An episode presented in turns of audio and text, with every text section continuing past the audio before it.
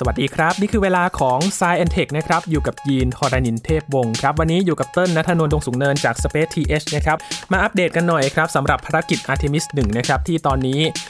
ยังไม่ได้ปล่อยจรวดขึ้นไปสู่อวกาศนะครับ เนื่องจากว่าติดปัญหาทางเทคนิคนะครับ วันนี้เราจะมาดูกันครับว่าความพยายามทั้งสองครั้งที่พยายามจะปล่อยจรวดขึ้นสู่ท้องฟ้าเนี่ยเกิดปัญหาอะไรขึ้นนะครับ ก่อนที่จะส่งมนุษย์ไปดวงจันทร์อีกครั้งที่คาดว่าในปี 2025 พอเกิดปัญหาแบบนี้มันจะถูกขยับไทม์ไลน์หรือเปล่าวันนี้คุยกันใน Science Tech ตอนนี้ครับ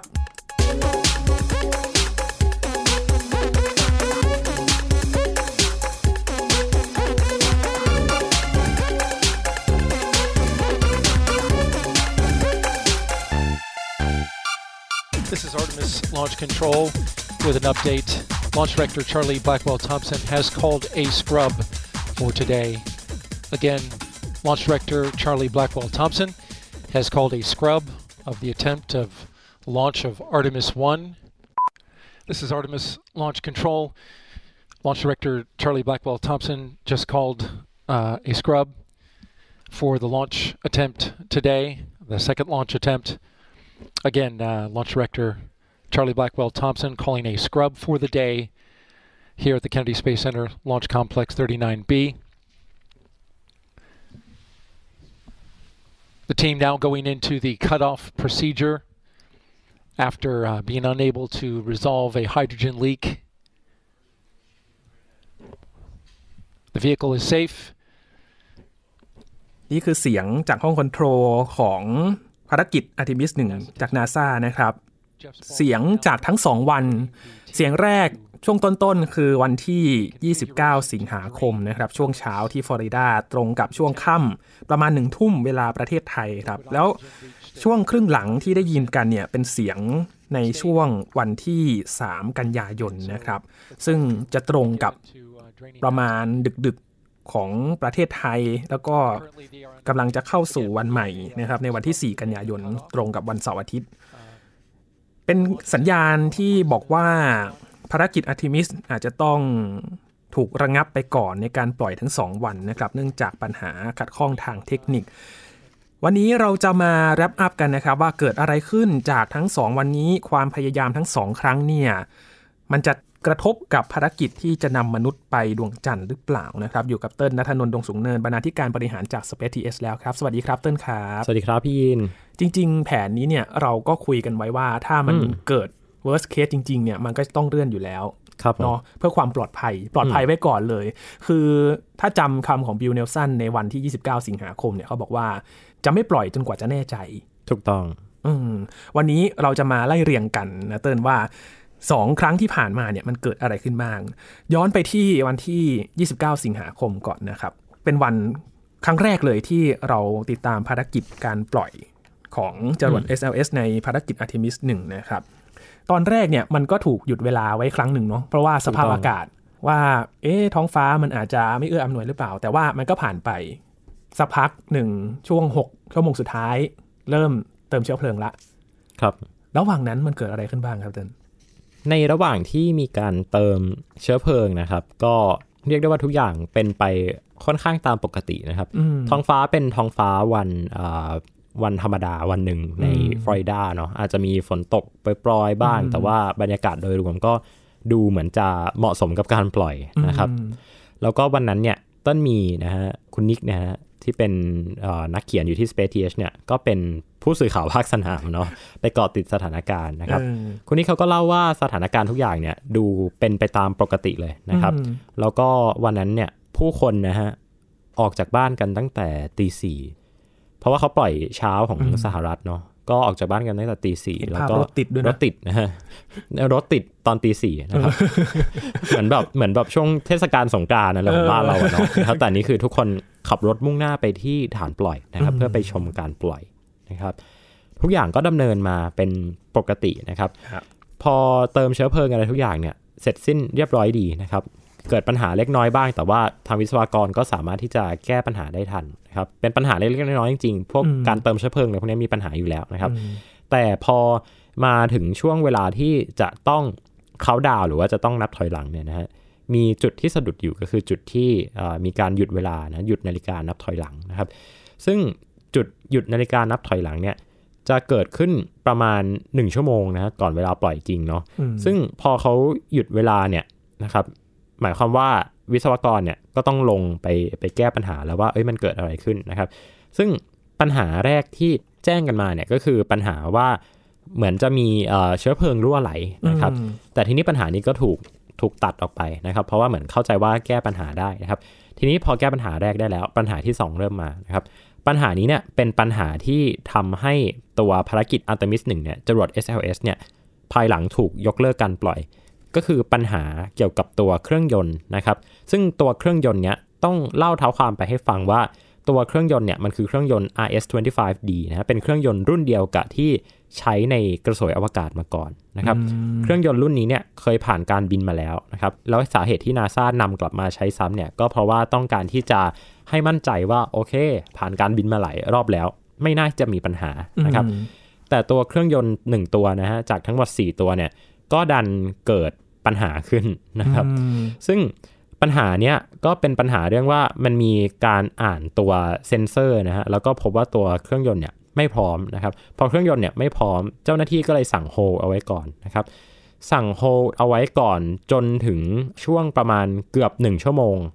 ก่อนที่จะหมด launch window เนาะ launch window ก็คือช่วงเวลาที่สามารถที่จะปล่อยจรวดได้นะ คือเขาไม่ได้นึกจะปล่อยก็ปล่อยนะ แต่ว่าเขาจะต้องมีช่วงเวลาว่าสามารถที่จะปล่อยได้ตั้งแต่ช่วงเวลานี้ ชั่วโมงนี้ไปจนถึงช่วงเวลานี้นะครับ ซึ่ง launch window ของภารกิจ Artemis 1เนี่ยจะอยู่ที่ประมาณ 3 ชั่วโมงนะครับ หมายความว่าไม่ว่าจะอะไรก็ตามเนี่ย วิศวกรต้องแก้ปัญหาให้ได้ภายใน 3 ชั่วโมง และถ้ามีวี่แววว่าจะไม่สามารถแก้ได้ภายใน 3 ชั่วโมง หรือว่าภายในเวลาที่ launch window ยังเปิดอยู่เนี่ยก็จะต้องเลื่อนอันนี้แน่นอนอยู่แล้วนะครับซึ่งในวันนั้นเนี่ยก็จบด้วยการที่มีการประกาศออกมานะครับ ว่าการปล่อยในวันนั้นเนี่ยก็เลื่อนไปในที่สุดนะครับ ซึ่งก็เป็นช่วงเช้าๆของสหรัฐนะฮะประมาณ 10 โมงของสหรัฐอเมริกา ตอนนั้นก็บรรยากาศยังเช้าอยู่แล้ว คนเพิ่ง เพิ่งตื่นมั้งกำลังสลืมสลือกำลังสลืมสลือนะครับกลายเป็นว่าโอเค พอตื่นแล้วก็คือเขาเลื่อนปล่อยนะครับ ทุกคนก็เก็บของกลับบ้านนะฮะพับกล้อง พับขากล้องกลับบ้านกันนะครับภายหลังเนี่ยมีการประกาศออกมาว่าจะมีความพยายามในการปล่อยในวัน 1-2 วันถัดไปนะครับ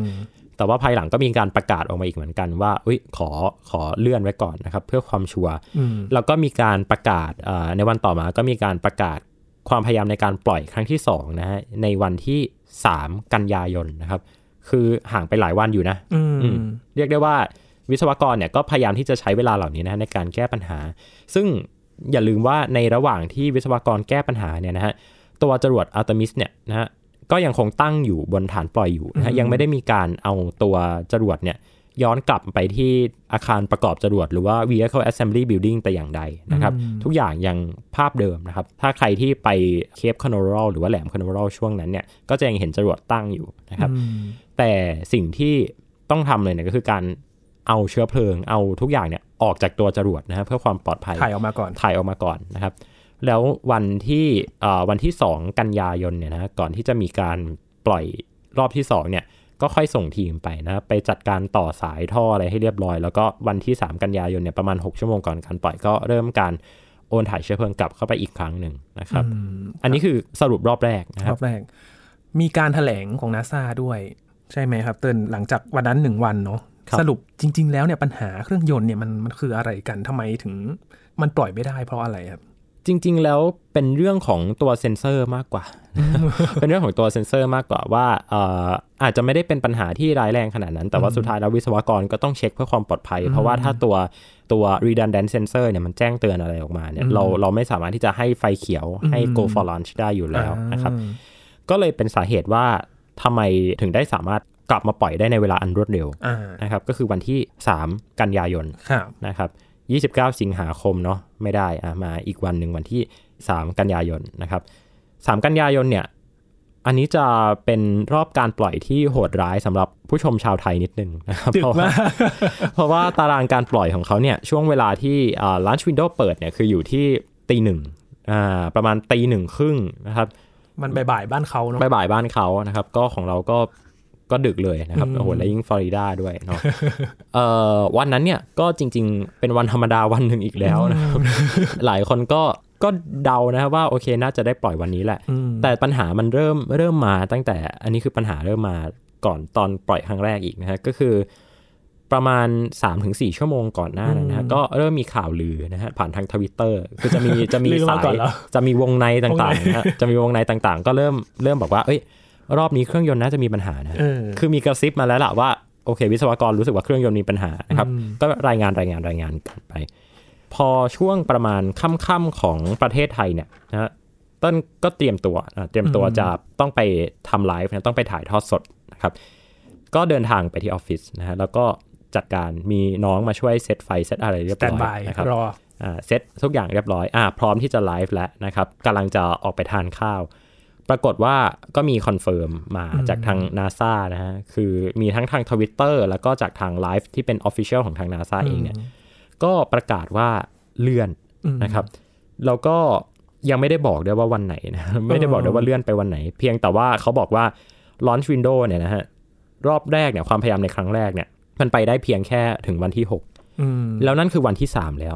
ดังนั้นมันหมายความว่า จากวันที่ 3เนี่ยจะไปถึงวันที่6เนี่ยระยะเวลาในการแก้ไขปัญหาเนี่ยมันน้อยกว่ารอบแรกอีกนะแล้วรอบเนี้ยเป็นปัญหาที่ค่อนข้างใหญ่ก็คือเป็นปัญหาเกี่ยวกับตัวไฮโดรเจนลีกนะครับคือตรวจพบการรั่วไหลของไฮโดรเจน ซึ่งเป็นเชื้อเพลิงหลักของตัวจรวด SLS นะครับดังนั้นเนี่ยถ้าไฮโดรเจนรั่วเนี่ยมันอาจจะไม่ใช่ว่าถึงขั้นระเบิดตูมตามอะไรหรอก แต่ว่าเชื้อเพลิงมันจะไม่พอ มันจะไปไม่ถึง มันจะไปไม่ถึงดวงจันทร์เออนะครับ แล้วคือต่อให้ดันทุรัง จุดไปมันก็เสี่ยงมากอยู่ดีนะครับ ก็เลยอ่ามีประกาศออกมาว่าทางอ่า launch director เนี่ยนะหรือว่าผู้ควบคุมการปล่อยเนี่ย ตอนแรกเขา suggest มาก่อนว่า เอ้ย no go นะ No go อ่าเออใช่สักเราได้ยินคำนี้เขาจะเนอะ suggest มาก่อนนะครับ ทีนี้พอ suggest มาก่อนเนี่ย ก็ต้องให้วิศวกรไปหาข้อมูลต่อนะครับว่า โอเค มัน no go จริงหรือเปล่าเพราะว่าอะไรนะครับ ภายหลังก็มีการคอนเฟิร์มมาบอกว่า โอเค งั้นรอบนี้เราจะระงับการปล่อยเอาไว้ก่อนนะครับ ต้นก็เซตอะไรทุกอย่างเสร็จเรียบร้อยโอเค ก็ด้วยด้วยความไม่นิ่งนอนใจเนาะก็รีบเปิดทวิตเตอร์ดูเออนะครับปรากฏว่าโอเคไม่ไม่มีบอกวันต่อไปจริงด้วยเออนะครับจนถึงตอนเนี้ยที่เราคุยกันวันนี้เนี่ยอืมวันนี้ 6 กันยายนเนาะครับมีคอนเฟิร์มหรือยังครับ ยังไม่มีเลยครับ แต่ว่ามันจะมี launch window ที่ที่เปิดเอาไว้แล้ว แต่คือ NASA ก็ยังไม่ได้การันตีว่าจะปล่อยได้วันนี้ก็คือวันที่ 19 กันยายน ซึ่งจะเป็นครึ่งเดือนหลังของกันยาละ ถูกต้องครับ คือ launch window ถัดไปเนี่ยก็คือ 19 กันยายนแล้ว คือผ่านจากวันเนี้ยไปเนี่ยวันนี้วันที่ 6 เนาะอืมไม่สามารถที่จะปล่อยได้แล้วนะครับเออแล้วก็ตอนนี้เนี่ยเจ้าหน้าที่กำลังนำเอาตัวจรวด SLS เนี่ยกลับเข้าไปที่อาคารประกอบจรวด หรือว่า Vehicle Assembly Building เพื่อตรวจเช็คอย่างละเอียดอีกทีหนึ่งนะครับเพื่อไม่ให้เกิดปัญหาขึ้นอีกทำไมถึงต้องกลับตรวจตรงนั้นเลยได้ไหมครับเติ้ลตรวจตรงนั้นเลยเนี่ยมันยากอืม แล้วเอาจริงมันมันไม่ค่อยปลอดภัยเท่าไหร่นะกลางแจ้งเนาะมันกลางแจ้งแล้วก็มันมีเรื่องของฟ้าฝนด้วยนะครับอ่าจริง ๆ แล้วก่อนวันปล่อยเนี่ยก่อนการปล่อยครั้งแรกเนี่ยในวันที่ 29 สิงหาคมเนี่ยมันจะมีภาพภาพถ่ายภาพหนึ่งนะฮะซึ่งทาง NASA เขาอัปโหลดลงในโซเชียลมีเดียเนี่ยเป็นภาพฟ้ากำลังสาผ่ายฟ้าฟาดเลยครับ ฟ้ากำลังผ่าตัวสายล่อฟ้านะฮะที่เป็นเสาตั้งอยู่ข้างๆจรวดนะฮะ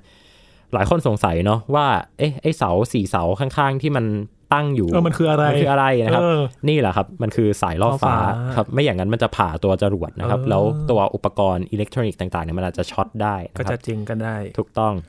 ดังนั้นการเอาตัวจรวดเนี่ยกลับไปที่ Vehicle Assembly Building เนี่ยเป็นวิธีการที่ปลอดภัยที่สุดอืมเผื่อมีการปรับเปลี่ยนอุปกรณ์ต่างๆเนาะอ่าเผื่อจะต้องเปลี่ยนเครื่องยนต์จริงๆเนี่ยจะได้สามารถทำได้อย่างสะดวกนะครับอืมก็เป็นการเอาเข้าเอาออกรอบ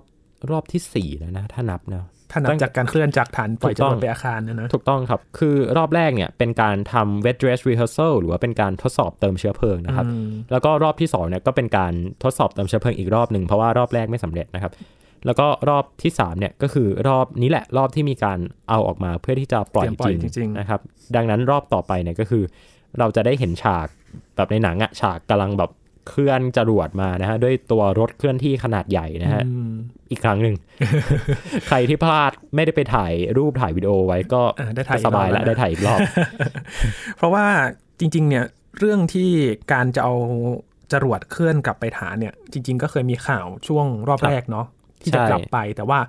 คืออันนั้นนะกรอบมันสั้นไป คือถ้าย้ายเนี่ยใช้เวลาถูกต้องมากๆเลยถูกต้องแต่รอบนี้เนี่ย ระหว่างช่วงเนี้ยจนถึงวันที่ 19เนี่ยโอ้ประมาณ 10 กว่าวัน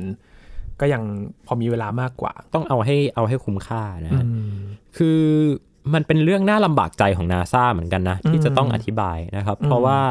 ต้นว่านาซาเขาไม่ได้ห่วงคนอย่างแบบเราๆหรอกเนาะเออเพราะว่าเราคุยกันอย่างเงี้ยเอออันนู้นก็เลื่อนอันนี้ก็เลื่อนเออคือคำว่าเลื่อนเนี่ยมันเป็นคำปกติในวงการอวกาศอยู่แล้วเออนะครับ เราทุกคนก็เข้าใจกันดี แต่พอมันมีสื่อที่เป็นสื่อกระแสหลักไปเล่นเนี่ยอืมแล้ว คนทั่วไปเนี่ยเขาไม่ได้มาเข้าใจแบบเราว่า โอ้ยการทำงานอวกาศมันมีกระบวนการมันมีอะไรที่ซับซ้อนมันมีความซับซ้อนยังไงวุ่นวายมากนะครับ ก็จะเข้าใจว่า เอ๊ะ มันผิดพลาดหรือเปล่านะครับ คนที่เป็นประชาชนชาวอเมริกันที่จะต้องจ่ายภาษีเนี่ย ก็จะสงสัยว่าอ้าวนี่คือผลานภาษีเล่นหรือเปล่านะเพราะว่าทุกครั้งเนี่ยมันมีค่าใช้จ่ายของมัน แม้กระทั่งนักข่าวเองเนี่ย ที่อาจจะไม่ได้เป็นสายอวกาศเนี่ย ต้องซื้อตั๋วเครื่องบินเพื่อที่จะเดินทางไปถ่ายทอดการปล่อยเนี่ยนะครับ แล้วมันไม่ได้ปล่อยเนี่ยอ้าวไปเสียเที่ยวเลยอืมนะครับ ค่าโรงแรมค่าตั๋วเครื่องบินก็จ่ายไปแล้ว หรืออันที่น่าสนใจมากก็คือนาซาที่เขาขายตั๋วเข้าไปชมการปล่อยเออซึ่งอันนี้ได้ข้อมูลวงในจากคุณนิกมานะครับคุณนิกก็บอกว่านาซาเขาอนุญาตให้ไปอ่าไปชมได้แค่ 2 ครั้งนะครับหมายความว่าถ้ามันมีการเลื่อนเนี่ย คุณต้องซื้อตั๋วใหม่นะอ๋อคือตั๋วครั้งหนึงเนี่ยเข้าได้แค่2ครั้ง เออโอ้ที่พี่ถามไปตอนก่อนไงถูกว่าต้องเออถ้ามันเกิดแบบ worst case ไม่ได้ชมจริงๆเนี่ยเขามีรีฟันหรือว่า ให้ให้ไปชมรอบถัดไปได้ไหมสรุปก็คือใช่แค่สรงอบได้แค่สองครั้งนะครับ หมายความว่ารอบนี้เนี่ยไม่ได้แล้วเออถ้าเกิดว่าคุณนิกจะไปรอบหน้าเนี่ยก็ต้องซื้อตั๋วใบใหม่ละ แต่ทีนี้ก็คุยกับคุณนิกคุณนิกเขาบอกว่าไม่เอาละพี่ผมไปดูตรงชายหาดดีกว่า รอบที่สองแล้วไปดูตรงชายหาดดีกว่า ซึ่งมันเห็นชัดกว่าเนาะเออแล้วก็ไม่ต้องไปแย่งกดตั๋วนะครับ เพราะว่าอันนี้ใครที่เป็นสายกดตั๋วคอนเสิร์ตเนี่ยก็น่าจะเข้าใจความรู้สึกนี้เนาะนะครับดังนั้นคนที่จะได้เปรียบเนี่ยก็คือคนที่มีประสบการณ์ในการกดตั๋วคอนเสิร์ตมาก่อน ก็จะกดได้ไวกว่าเพื่อนนะครับสามารถ ไปกดมาแล้วปล่อยต่อได้นะฮะอาร์ทิมิสสามเนี่ยนะครับน่าจะขายดีนะฮะโอ้น่าจะมีคนอัพราคาแน่นอนนะครับแบบต้องแบบโกงราคากันสุด มองล่วงหน้าเนาะนะครับช่วงเวลานั้นคือ ถ้ามอง launch window จริง ๆ แล้วเนี่ยนาซาเขาก็แพลนไว้อยู่แล้วนะว่ามันกินไปถึงปี 2023 เลย เขาแพลนเอาไว้เยอะมากแล้วแพลนเอาไว้ละเอียดมากนะครับ คือข้อมูลพวกเนี้ยมันไม่ได้คำนวณมือด้วยนะ มันจะต้องเอา คอมพิวเตอร์ที่เป็นซูเปอร์คอมพิวเตอร์เนี่ยมาคำนวณว่าวงโคจรอ่าโลกอยู่ตรงไหนดวงจันทร์อยู่ตรงไหน จะต้องใช้เชื้อเพลิงเท่าไหร่ จะต้องจุดเครื่องยนต์นานแค่ไหน องศาในการปล่อยองศาในการเอียงของตัวจรวดเมื่อมันขึ้นไปแล้วเนี่ยมันจะต้องเป็นยังไง คือทุกอย่างมันจะต้องถูกคำนวณมาโดยละเอียดเป็น scenario นะครับ ดังนั้นเนี่ยการปล่อยเนี่ยมันจะค่อนข้างมีเวลาที่ชัดเจนอยู่แล้ว มันจะไม่ได้สามารถที่จะคอนเฟิร์มกันได้ว่า วันนี้แน่ ๆ ถ้าไม่ได้วันนี้ไปอีกวันเลยอะไรเงี้ยฮะ อย่างที่ต้นบอกไปว่าเป็นเรื่องที่ทางนาซาเขาก็ลำบากใจ แล้วถ้าเราไปอ่านตัวโซเชียลมีเดียนะหรือว่าไปอ่านตัวอ่าเว็บไซต์ต่างๆของนาซาเขาจะพยายามอธิบายเรื่องเนี้ยอย่างละเอียดมากๆ เพื่อป้องกันคนไปด่านาซาอืมเพราะมันมีอยู่แล้ว มันมีคนคนที่ไม่เข้าใจอยู่แล้ว แล้วก็ไปแบบว่าเข้าใจว่า โอ้ยนาซาไร้ประสิทธิภาพมากเลยอืม SpaceX เขาไม่เห็นจะต้องทำอย่างนี้เลย จริงๆมันมันไม่เหมือนกันนะ มันจะพูดอย่างนั้นไม่ได้ มันจะมีการเอามาโยงด้วยนะ เรื่องของการไปดวงจันทร์คราวที่แล้วด้วยนะ เออ ซึ่งเกี่ยวอะไรกันเออไม่เข้าใจก็งงเนาะคือจากเรื่องนี้เนี่ยมันแสดงให้เห็นถึงการบริหารจัดการของนาซาด้วยเนาะครับที่มันมันถูกวางแผนมาอย่างดีแล้วแล้วมันไม่ได้แค่หวังแค่การปล่อยจรวดครั้งที่เร็วที่สุดอย่างเดียว ถูกต้องถูกต้อง เพราะว่ามีอ่าทวีตอันหนึงนะฮะในทวิตเตอร์เนี่ยนะครับซึ่งพอเลื่อนการปล่อยเนี่ยทุกคนก็กระหน่ำทวีตกันนะฮะบนโซเชียลมีเดียมีทวีตหนึ่งที่ต้นชอบมากเลยว่า สุดท้ายแล้วเนี่ยเมื่อ 50 ปีข้างหน้า เราย้อนกลับมาดูอะเราไม่สนหรอกว่ามันเลื่อนกี่ครั้ง เราจะสนเพียงแค่ว่าวันวันที่ปล่อยมันสำเร็จถูกต้องนะครับ เราไม่รู้หรอกนะฮะว่าอพอลโล 11 มันเลื่อนมากี่ครั้งอืมเราไม่รู้หรอกนะครับว่าการปล่อยกล้องโทรทัศน์เจมส์เว็บเนี่ยมันถูกเลื่อนมากี่ครั้งอืมแต่เมื่อเราได้เห็นภาพจากเจมส์เว็บเนี่ยเราจะลืมเรื่องนั้นไปเลย แล้วเราจะรู้สึกว่ามันคุ้มค่า อันนี้ก็เหมือนกัน ต้นอยากให้ทุกคนมองว่า เวลาที่เราเลื่อนการปล่อยเนี่ยไม่มีใครสนหรอกว่าเราเลื่อนไปทั้งหมดกี่ครั้งอืมเพราะอวกาศงานอวกาศ โดยเฉพาะงานที่เกี่ยวข้องกับชีวิตของคนมันทำได้ครั้งเดียวอืมและเราไม่อยากเห็นโศกนาฏกรรมเหมือนกับในตอน Challenger หรือว่าโคลัมเบียอีกแล้ว ก็เลยเป็นสาเหตุว่าทำไมตัวแม้กระทั่งตัวต้นเองเนี่ย แม้ว่าจะต้องไปขับรถไปไปมามาๆนะครับ นี่แค่ไปไปมามาออฟฟิศนะอืมนิกอย่างเงี้ยฮะคุณนิกเนี่ยต้องนั่ง Uber ไปไปมามาฐานปล่อยนะฮะ ซื้อตั๋วเครื่องบินไปแล้ว ซื้อตั๋วไปเข้าชม การปล่อยไปแล้วที่ไม่สามารถที่จะ refund ได้ด้วยเนี่ยเออทุกคนไม่มีใครบ่นเลย ในทีมไม่มีใครบ่นเลยอืมนะครับแม้กระทั่งวิศวกร engineer ต่างๆ ไม่มีใครบ่นเลย ว่าอุ้ยต้องเลื่อนอีกแล้วเลื่อนอีกแล้วนะเป็นเรื่องที่เราเข้าใจกันอย่างดี แต่ก็ไม่ใช่ว่ามันไม่มีข้อเสียอืมข้อเสียก็คือ ตัว payload หรือว่าตัวอ่าสิ่งที่ไปด้วยสิ่งที่ไปด้วยเนี่ย มันมีค่าเสียโอกาสของมัน มันมีโอกาสที่จะพังเสียหายได้นะครับ โดยเฉพาะตัว payload ที่เป็น payload รองหรือว่า secondary payload เนี่ยนะฮะ ก็จะเป็นพวก CubeSat นะครับเป็นดาวเทียมดวงเล็ก ๆ ที่มีบริษัทหรือว่ามีนักเรียนมี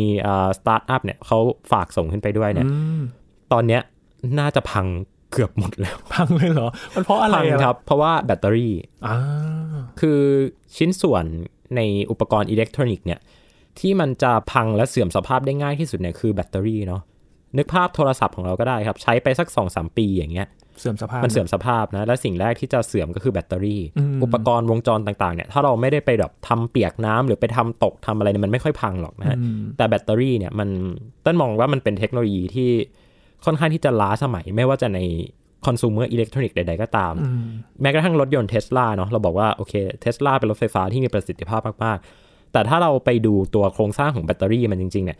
มันคือถ่านเหมือนกับถ่านไฟฉายอะวางเรียงกันเรียงกันเรียงกันเฉยโอ้ๆมันคือถ่านไฟฉายเยอะๆ เท่านั้นเองเออดังนั้นมันจะมีคำตลกๆ ที่คนชอบล้อกันว่าขับรถไฟฟ้ามันคือขับรถของเล่นใส่ถ่าน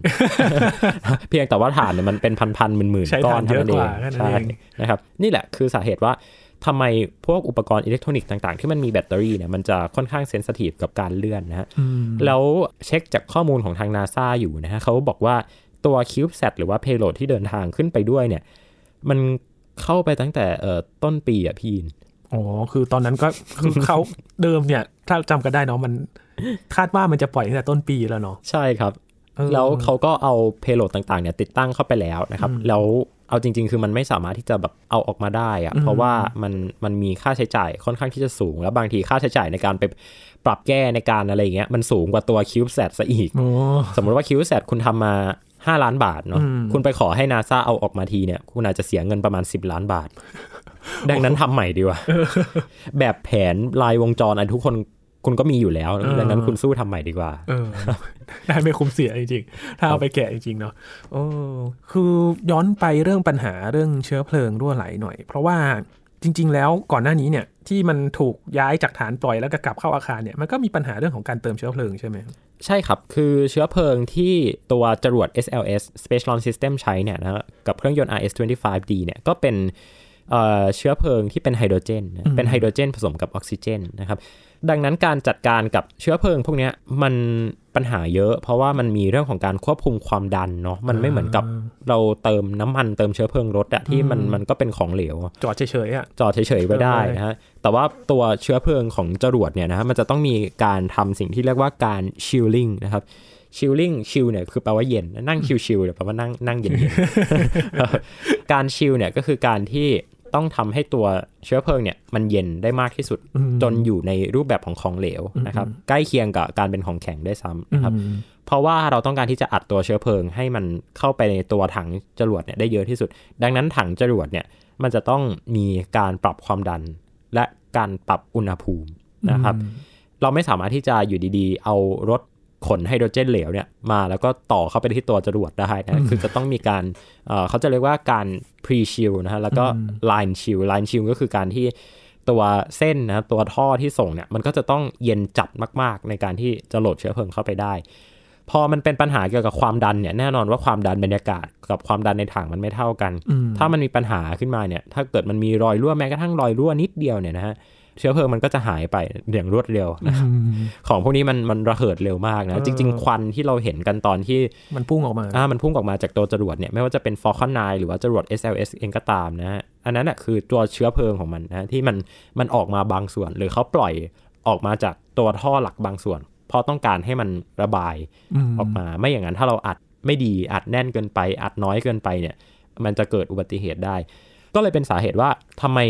พวกปัญหาเกี่ยวกับ เครื่องยนต์จรวดเนี่ยมันมันถึงได้ดูแก้ยากเหลือเกินนะฮะซึ่งเอาจริง ๆ แล้วเนี่ยการทำ wet dress rehearsal หรือว่าการทดสอบเติมเชื้อเพลิงเนี่ยที่มันต้องเทสกันหลายครั้งมากๆเนี่ยก็เพราะว่าป้องกันปัญหานี้จะเกิดขึ้นนั่นแหละนะครับอืมการปล่อยจรวดเนี่ยช่วงเวลาที่น่ากลัวที่สุดเลยนะสำหรับเต้นเต้นมองว่ามันคือ 3 วันก่อนการปล่อย และภายในช่วงที่เขาจะเรียกว่า maximum dynamic pressure หรือว่าช่วงที่ max q นะเป็นช่วงที่ตัวจรวดเนี่ยมันจะรับแรงเค้นจาก น้ำหนักนะจาก gravity หรือว่าแรงโน้มถ่วงนะได้มากที่สุด รวมถึงการที่มันแหวกผ่านอากาศไปเนี่ย ตัวโครงสร้างต่างๆเนี่ยมันมันมันถึงจุดพีคของมันเนี่ยมันถึงจุดที่แบบ มันจะรับได้รับได้เยอะที่สุดแล้วอะไรเงี้ยครับแรงเค้นมันสูงที่สุด ก็ถ้าผ่านช่วงนี้ไปได้เนี่ย มันมันจะสบายขึ้นเพราะมันไม่มีอะไรแล้วอะก็แค่แบบคุณก็จุดเชื้อเพลิงไปไปโคจรรอบดวงจันทร์ด้วยสมการที่คุณคิดมาอย่างดีด้วยซูเปอร์คอมพิวเตอร์อยู่แล้ว ดังนั้นมันไม่น่าจะมีอะไรพลาดนะครับ ก็เลยเป็นสาเหตุว่าทำไมปัญหามันถึงได้ถึงได้เยอะเหลือเกินนะครับ โดยเฉพาะเรื่องเรื่องเชื้อเพลิง เรื่องไฮโดรเจน เรื่องออกซิเจนเนี่ยมีทุกปัญหานะครับ SpaceX เองเนี่ยต่อให้เราบอกว่าโอเคโปรมาก ๆ แล้วเนี่ย มันก็อาจจะเกิดอุบัติเหตุที่ไม่คาดคิดขึ้นได้ เช่น มีการปล่อย Falcon 9 ครั้งหนึ่งอะนะฮะที่ทุกอย่างเตรียมพร้อมอยู่แล้ว ใกล้จะปล่อยแล้วนะครับกำลังนับถอยหลังแล้วอยู่ดีๆ เจ้าหน้าที่ก็บอกว่า hold hold hold ก็คือให้หยุดการปล่อยไว้ก่อนถามว่าทำไม เจ้าหน้าที่ warn บอกว่า มีเรือขับเข้ามา ใกล้กับจรวด ใกล้กับฐานปล่อย ก็ต้องมีการส่งยามฝั่งหรือว่า Coast Guard เนี่ยออกไปไล่เรือลำนั้นออกไปนะครับ คือใครก็ไม่รู้เนี่ยมาเออไม่รู้เรื่องเลยเขาจะปล่อยจรวดกันมาแล่นเรือนะฮะก็กว่าจะสามารถเคลียร์พื้นที่บริเวณนั้นได้ ก็ผ่านไปหลายนาทีอยู่นะประมาณ 20กว่านาที ทีนี้พออะทุกอย่างพร้อมแล้วนับถอยหลังใหม่สามสองหนึ่งอ่า จุดจรวด พอจุดเนี่ยมันจุดไม่ติด มันจุดไม่ติด เพราะว่า เพราะว่าตัวเชื้อเพลิงเนี่ยมันอุณหภูมิสูงกว่าที่ควรจะเป็นนะครับ เพราะว่ามัวแต่ไปรอไล่เรือออกดังนั้นเนี่ยระยะเวลาต่างๆเนี่ยมันสำคัญมากนะแล้วก็เป็นสาเหตุด้วยแหละว่าทำไมในการเลื่อนแต่ละครั้งเนี่ยมันจะต้องมีการเอาเชื้อเพลิงออกจากตัวจรวด เพราะว่ามันมีปัญหาเรื่องความดันมันมีปัญหาเรื่องพวกนี้จริง ๆ เป็นปัญหาใหญ่มากๆที่ ทุกวันนี้ก็ยังก็ยังมีอยู่นะครับ ดังนั้นต้นว่าสบายใจได้แหละว่าปัญหาที่เราเจอในอัตมิสเนี่ยก็เป็นปัญหา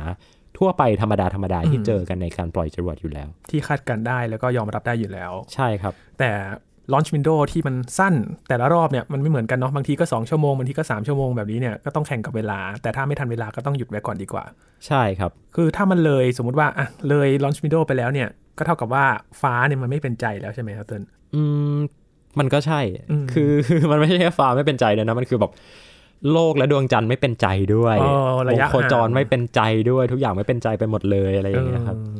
อ่าแล้วก็มีเรื่องของคิวจานรับสัญญาณด้วยนะ เพราะว่าเพราะว่าตัวระบบคอมมิวนิเคชันหรือว่าระบบการสื่อสารกับตัวยานเนี่ย มันจะต้องใช้ตัว Deep Space Network อ่าซึ่งถ้าเราไปแบบปรับปรับแก้ๆอะไรอย่างเงี้ย มันจะไปเดือดร้อนคนอื่นเขาด้วย บางทีนาซาเขามีคิวจะต้องแบบจะต้องอัปโหลดข้อมูลไปที่ดาวอังคาร จะต้องอัปโหลดข้อมูลไปที่ดาวพฤหัสอะไรเงี้ยฮะมันก็จะเป็นปัญหาเรื่องคิวกัน ดังนั้นทุกอย่างมันต้องมันต้องประสานกันแม่นมาก ๆ แม่นยำมาก ๆ ในการทำงานอวกาศ โอ้จากปัญหาเรื่องนี้เนี่ยมันไม่ใช่แค่เรื่องเทคนิคตรงที่ฐานปล่อยอย่างเดียวเนาะตรงคอนโทรลตรงการโคจรของดวงจันทร์อีกครับคือปัญหาของเติ้ลด้วยครับแต่เติ้ลจะไม่อยู่เนี่ยวันที่ที่สิบเก้าเนี่ยเติ้ลเติ้ลว่าเติ้ลได้ไปดูที่ฝรั่งเศสนะไปดูที่ฝรั่งเศสนะต้องไลฟ์ที่ฝรั่งเศสด้วยครับก็คิดว่าบรรยากาศคงน่าสนุกเนาะนึกภาพว่าแล้วมันเป็นงาน conference ที่เกี่ยวกับอวกาศด้วยอะ เขาคงแบบเปิดฉายขึ้นจอใหญ่ในห้องประชุม แล้วทุกคนแบบพอจรวดขึ้นไปได้ทุกคนอาจจะเฮพร้อมกันเป็นบรรยากาศที่แบบน่าสนุก นี่ก็จะเป็นมุมมองหลายมุมนะครับ ที่เราให้เห็นว่า เอ้ย จากคนดูคนเชียร์เนี่ย ที่เขารออยู่หน้าจอหน้าคอมพิวเตอร์เนี่ย มันไม่ได้มีแค่การที่เราได้เห็นมันปล่อยอย่างเดียวแหละ มันไม่เหมือนเชียร์บอลเนี่ยเออ มันต้องมีหลายทางจริง ๆ ที่มันเกิดปัญหาและที่สำคัญความปลอดภัยสำคัญที่สุดโศกนาฏกรรมที่เคยเกิดขึ้นก่อนหน้านี้มันเป็นบทเรียนอยู่แล้วที่นาซาเขาไม่อยากให้เกิดขึ้นอีกหรอกครับนะครับวันนี้ขอบคุณเติ้ลมาก ๆ เลยครับ wrap up กัน 2 รอบเนาะความพยายาม 2 ครั้งที่เกิดขึ้น รอครับ ว่าจะประกาศอีกครั้งเมื่อไหร่หลังจากที่คุยพอดแคสต์ในตอนนี้นะครับก็คาดว่าช่วงครึ่งเดือนหลังของกันยายน รอชมกันได้อยู่นะครับ นี่คือ Science Tech ครับ คุณผู้ฟังติดตามรายการของเรากันได้ที่ www.thaipbspodcast.com ครับรวมถึงพอดแคสต์ช่องทางต่างๆ ที่คุณกำลังรับฟังเราอยู่ครับ อัปเดตเรื่องวิทยาศาสตร์เทคโนโลยี และนวัตกรรมกับเราได้ที่นี่ทุกที่ทุกเวลากับไทย PBS Podcast นะครับช่วงนี้ยีนทอรานินเทพวงศ์พร้อมกับเติ้ลนัทนนท์ดวงสุงเนินจาก Space TH ลาไปก่อนนะครับ สวัสดีครับ